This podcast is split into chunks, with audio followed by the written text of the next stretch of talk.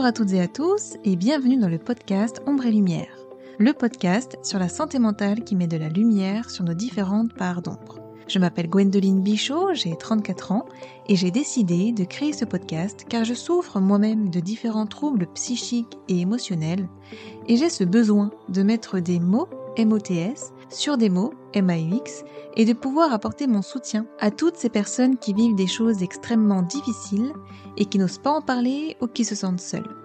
Retrouvez-moi chaque jeudi sur toutes les plateformes pour lever le voile sur les troubles de la santé mentale.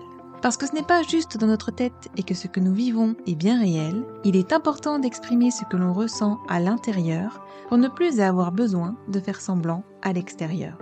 Aujourd'hui, je vais vous parler de la maxophobie. Qu'est-ce que la maxophobie Comment cela se manifeste et est-ce qu'on peut en guérir? C'est ce que nous allons voir tout de suite dans ce tout nouveau podcast. Si cet épisode vous plaît et que le podcast de manière générale vous semble pouvoir être utile à d'autres personnes, n'hésitez pas à le partager et je vous invite même à le noter avec la note de votre choix sur iTunes. Laissez-moi un petit like ou un commentaire, je prendrai plaisir à vous lire et à vous répondre.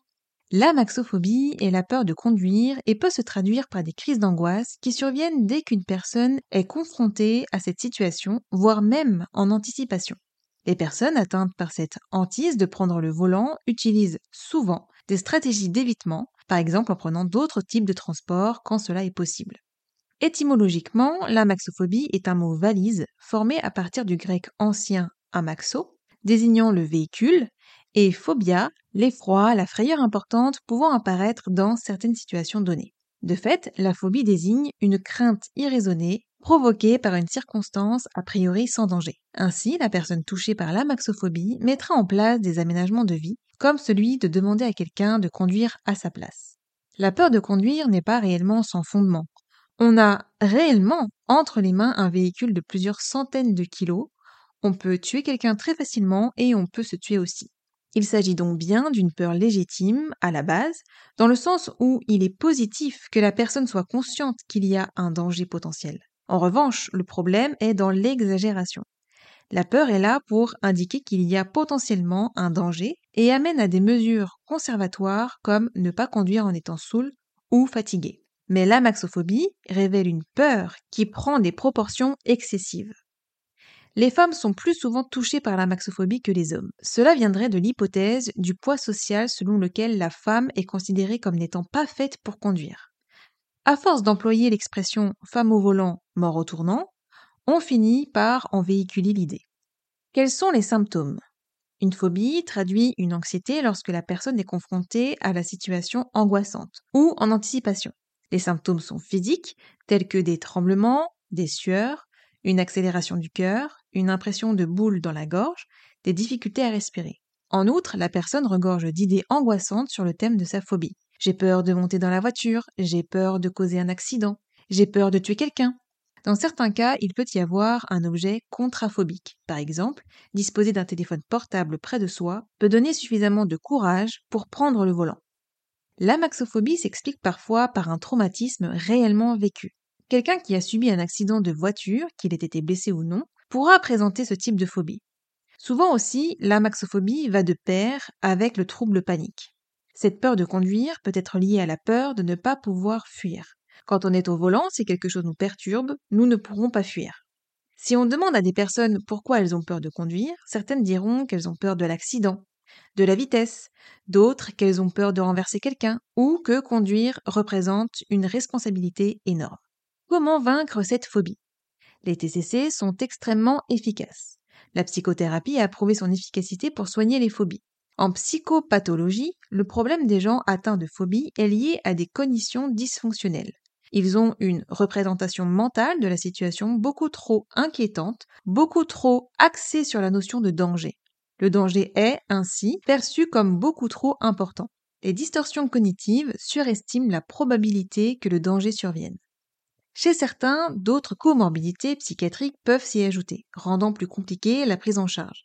Ainsi, quelqu'un qui, en plus de sa phobie, est très déprimé, donc très peu proactif pour réagir, aura du mal à prendre conscience de ses cognitions. Il y a alors davantage de risques que la psychothérapie ne fonctionne pas. Pour parvenir à ce que les gens conduisent malgré la maxophobie, la TCC est efficace car elle va aider le patient à prendre le volant malgré la peur. En effet, le travail psychothérapeutique l'aidera à le faire dans un contexte émotionnel satisfaisant.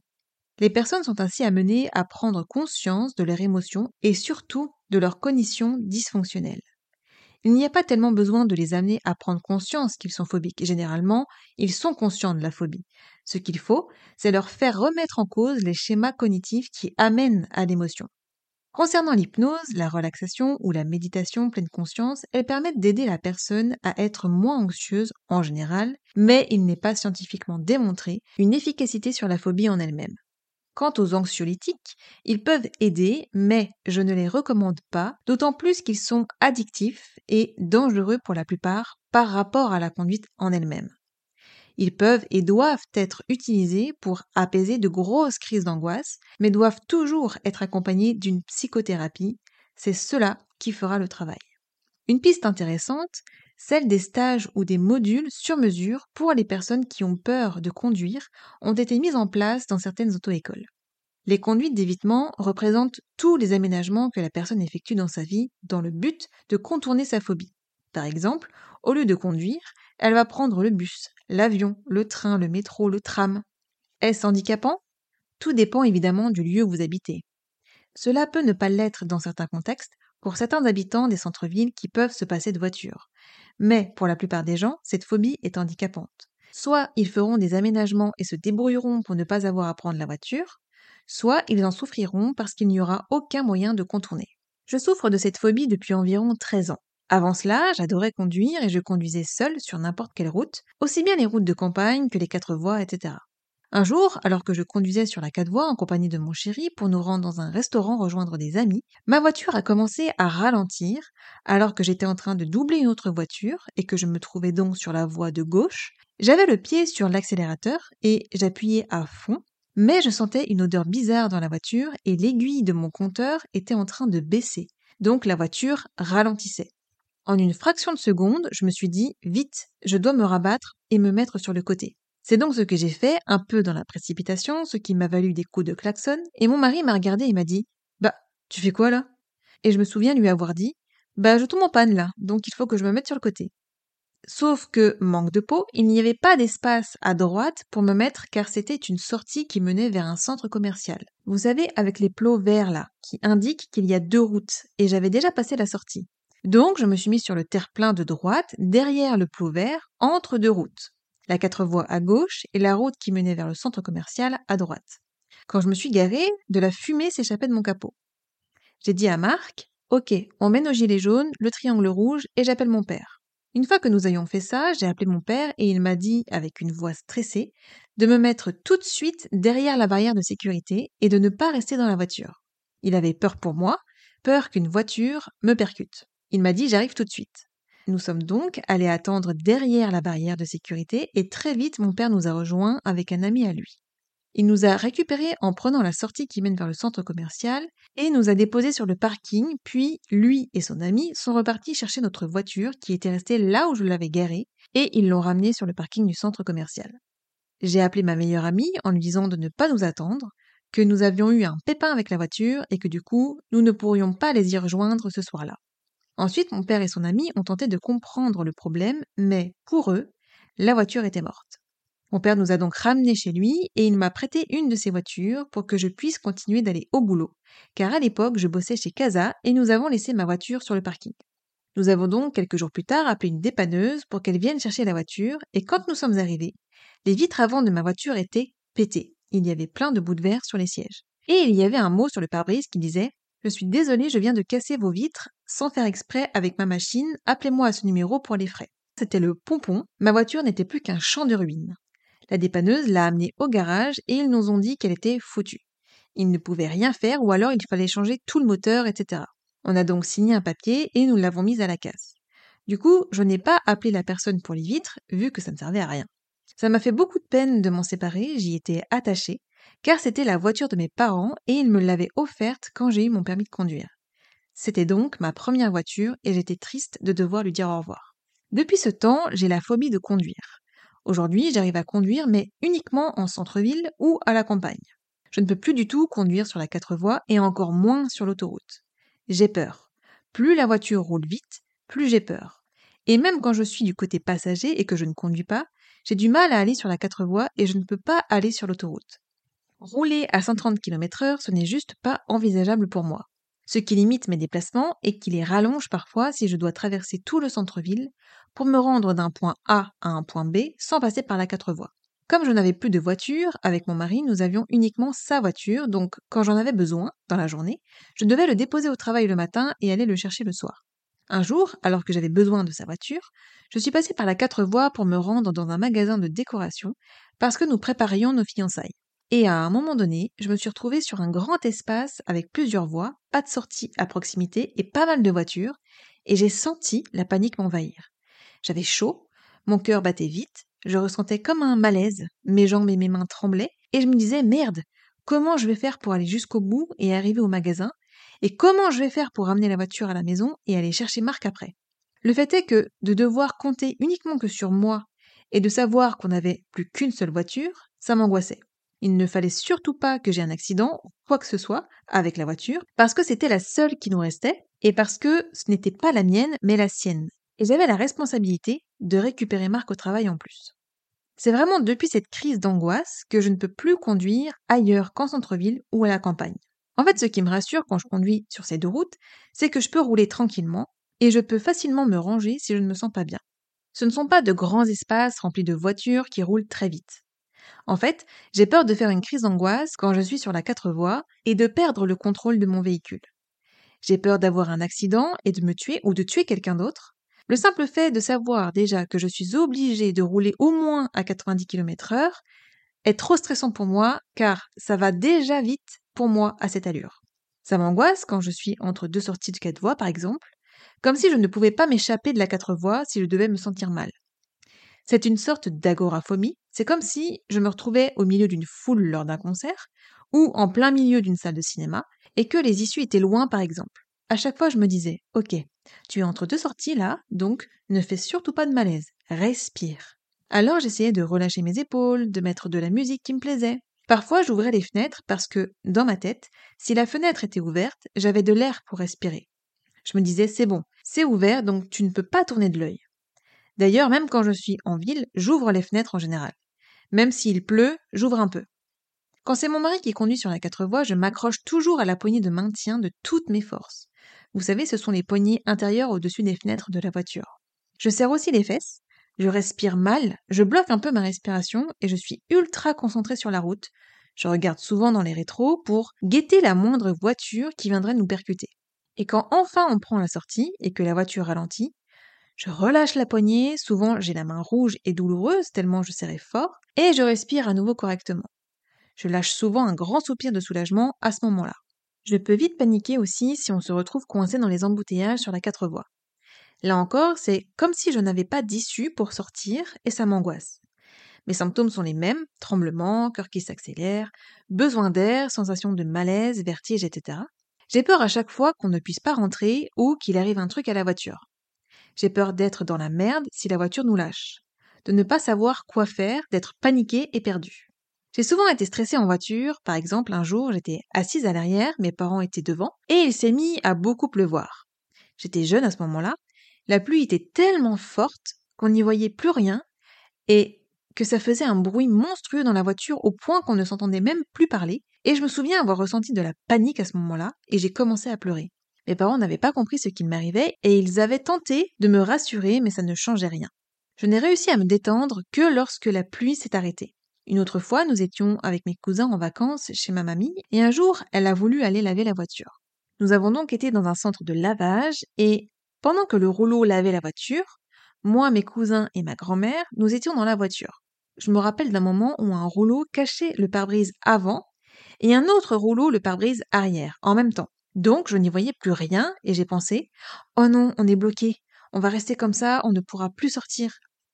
J'avais rien dit à personne, je n'avais rien laissé paraître pour éviter les moqueries de mes cousins, mais je n'étais pas bien et super contente quand la voiture était enfin propre et que nous avons pu partir de la station de lavage. Depuis, chaque fois qu'on utilise le rouleau, je sors de la voiture. De toute façon, de nos jours, nous n'avons plus le droit, par mesure de sécurité, de rester dans la voiture et c'est tant mieux. En dehors de mes expériences, j'ai beaucoup entendu parler d'accidents de la route autour de moi, dans ma famille notamment. Par exemple, mon père une fois m'a raconté que lorsqu'il était parti faire une intervention, il y avait beaucoup de verglas sur la route, et la voiture a glissé et a fait plusieurs tours sur elle-même. Il m'a dit qu'il avait tenté de la redresser, de reprendre le contrôle, mais que c'était compliqué, et au bout d'un moment, la voiture a stoppé, et il a respiré un bon coup, parce qu'il avait eu peur, puis il est reparti tout doucement. Je pense que d'entendre des histoires comme celle-ci, ça m'a un peu angoissée, et dès que je suis en voiture, je suis extrêmement prudente et crispée.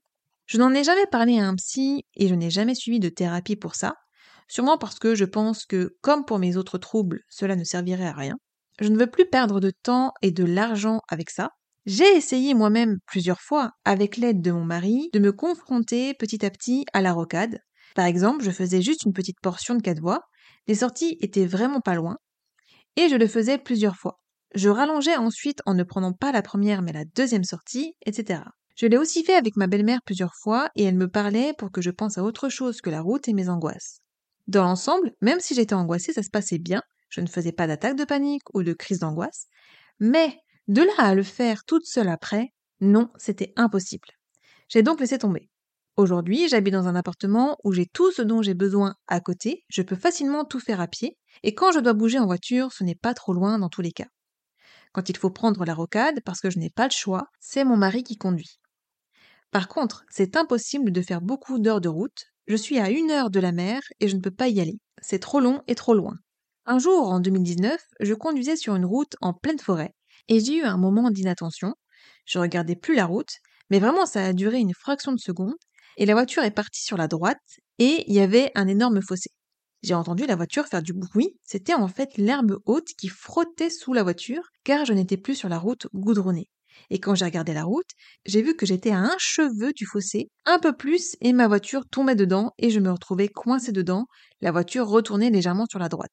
J'ai redressé la voiture et je me suis remise bien comme il faut sur la route, puis je me suis arrêtée un peu plus loin. Je suis sortie de la voiture pour respirer un coup et me calmer, et j'ai regardé si la voiture n'avait rien avant de repartir. J'ai eu super peur. Je tremblais et je m'imaginais plein de scénarios catastrophes, je voyais dans ma tête la voiture dans le fossé, moi dedans, moi en train d'appeler mes parents ou mon mari, moi en train de rentrer à pied. Parce qu'en fait, ce jour-là, je rentrais chez moi et j'habitais dans le trou du bip du monde, si vous voyez ce que je veux dire. Je déteste aussi conduire de nuit. Ça m'angoisse beaucoup, alors qu'avant, lorsque j'avais encore ma première voiture, pas du tout. Je pouvais conduire de jour comme de nuit. Il y a aussi les tunnels. Passer sous un tunnel en voiture me panique complètement. En fait, conduire quand on est anxieux de base, c'est stressant parce qu'on sait qu'on peut faire une crise d'angoisse n'importe où, n'importe quand. Donc ça fait peur quand on est seul au volant, surtout sur des grandes routes avec des gens qui roulent n'importe comment et où ça va vite. Et en plus, j'appréhende beaucoup à chaque fois quand je dois prendre la rocade. Donc, qui dit appréhension dit à tout moment je fais une crise d'angoisse. Plus on appréhende une chose, et plus il y a de risques que cela se produise. J'ai regardé une émission un jour et il parlait justement des personnes qui avaient peur de conduire. Ces personnes suivaient un stage de conduite particulier en lien avec leur angoisse de conduire. J'ai trouvé cela intéressant. Je sais aussi qu'en 2021, la Matmut a élargi son catalogue de stages de conduite en créant la formule stress et conduite. La Matmut a pensé à un programme pédagogique dédié pour lutter contre cette problématique de gestion du stress au volant. Quels sont les bénéfices de cette formule de stage de perfectionnement à la conduite. Identifier les facteurs de stress individuels et analyser les autres, apporter des solutions pratiques comportementales pour réduire ce stress au volant et ainsi avoir une meilleure gestion de celui-ci, conduite plus apaisée, amélioration de son aisance au volant et de la confiance en soi, confort amélioré pour le conducteur et les passagers grâce à une conduite plus souple, échange d'expériences avec les participants pour réduire le stress au volant. Ces stages de conduite gratuits s'adressent à tous les assurés Matmut qui sont titulaires du permis de conduire en état de validité. Vous pouvez aller vous renseigner directement sur leur site internet à l'adresse suivante https www.matmut.fr slash assurance slash auto slash service slash stage du milieu conduite du milieu stress du milieu volant. Si vous n'êtes pas à la Matmut, ce n'est pas grave, il y a probablement d'autres assurances ou auto-écoles qui doivent proposer ce genre de stage. Je pense que pour vaincre sa peur de conduire, il faut parler de sa phobie à un proche ou à un professionnel, reprendre des leçons de conduite ou des stages de conduite défensive pour se rassurer et réapprendre les bons réflexes, éviter les pensées extrêmes et négatives qui peuvent provoquer de l'anxiété ou de la panique, se faire accompagner par une personne de confiance si on a peur de conduire seul, apprendre à contrôler ses émotions et à se détendre en respirant profondément ou en écoutant de la musique. Toutes les pistes méritent d'être explorées pour ne plus avoir peur de conduire. Aujourd'hui, l'hypnose thérapeutique est reconnue comme un moyen efficace pour surmonter de nombreux problèmes, en particulier les phobies. Cette technique, qui est de plus en plus recommandée par les professionnels de la santé, peut être une alternative contre la peur de conduire. Conduire un véhicule est une activité à risque. C'est normal qu'elle soit source de stress. Mais lorsque la peur de conduire devient problématique au point de vous inciter à ne plus prendre le volant, il faut réagir. Je vous invite à me suivre sur Instagram et sur YouTube sous le nom Gwendoline Bichot. Sur Instagram, je vous proposerai plusieurs lives sur divers sujets afin de pouvoir échanger avec vous directement. Et sur YouTube, je vous ferai des vidéos avec des exercices de méditation, relaxation, respiration, car vous avez été nombreux et nombreuses à vouloir que je vous partage ce que moi je fais au quotidien pour me détendre. D'ailleurs, vous pouvez déjà y retrouver une vidéo de méditation et une vidéo où je vous propose un exercice de respiration profonde. Voilà, c'est tout pour cet épisode. Merci de m'avoir écouté. J'espère que ce podcast vous a plu, qu'il vous a aidé. Je vous envoie plein d'amour. Prenez soin de vous et je vous dis à jeudi pour une prochaine écoute. Bye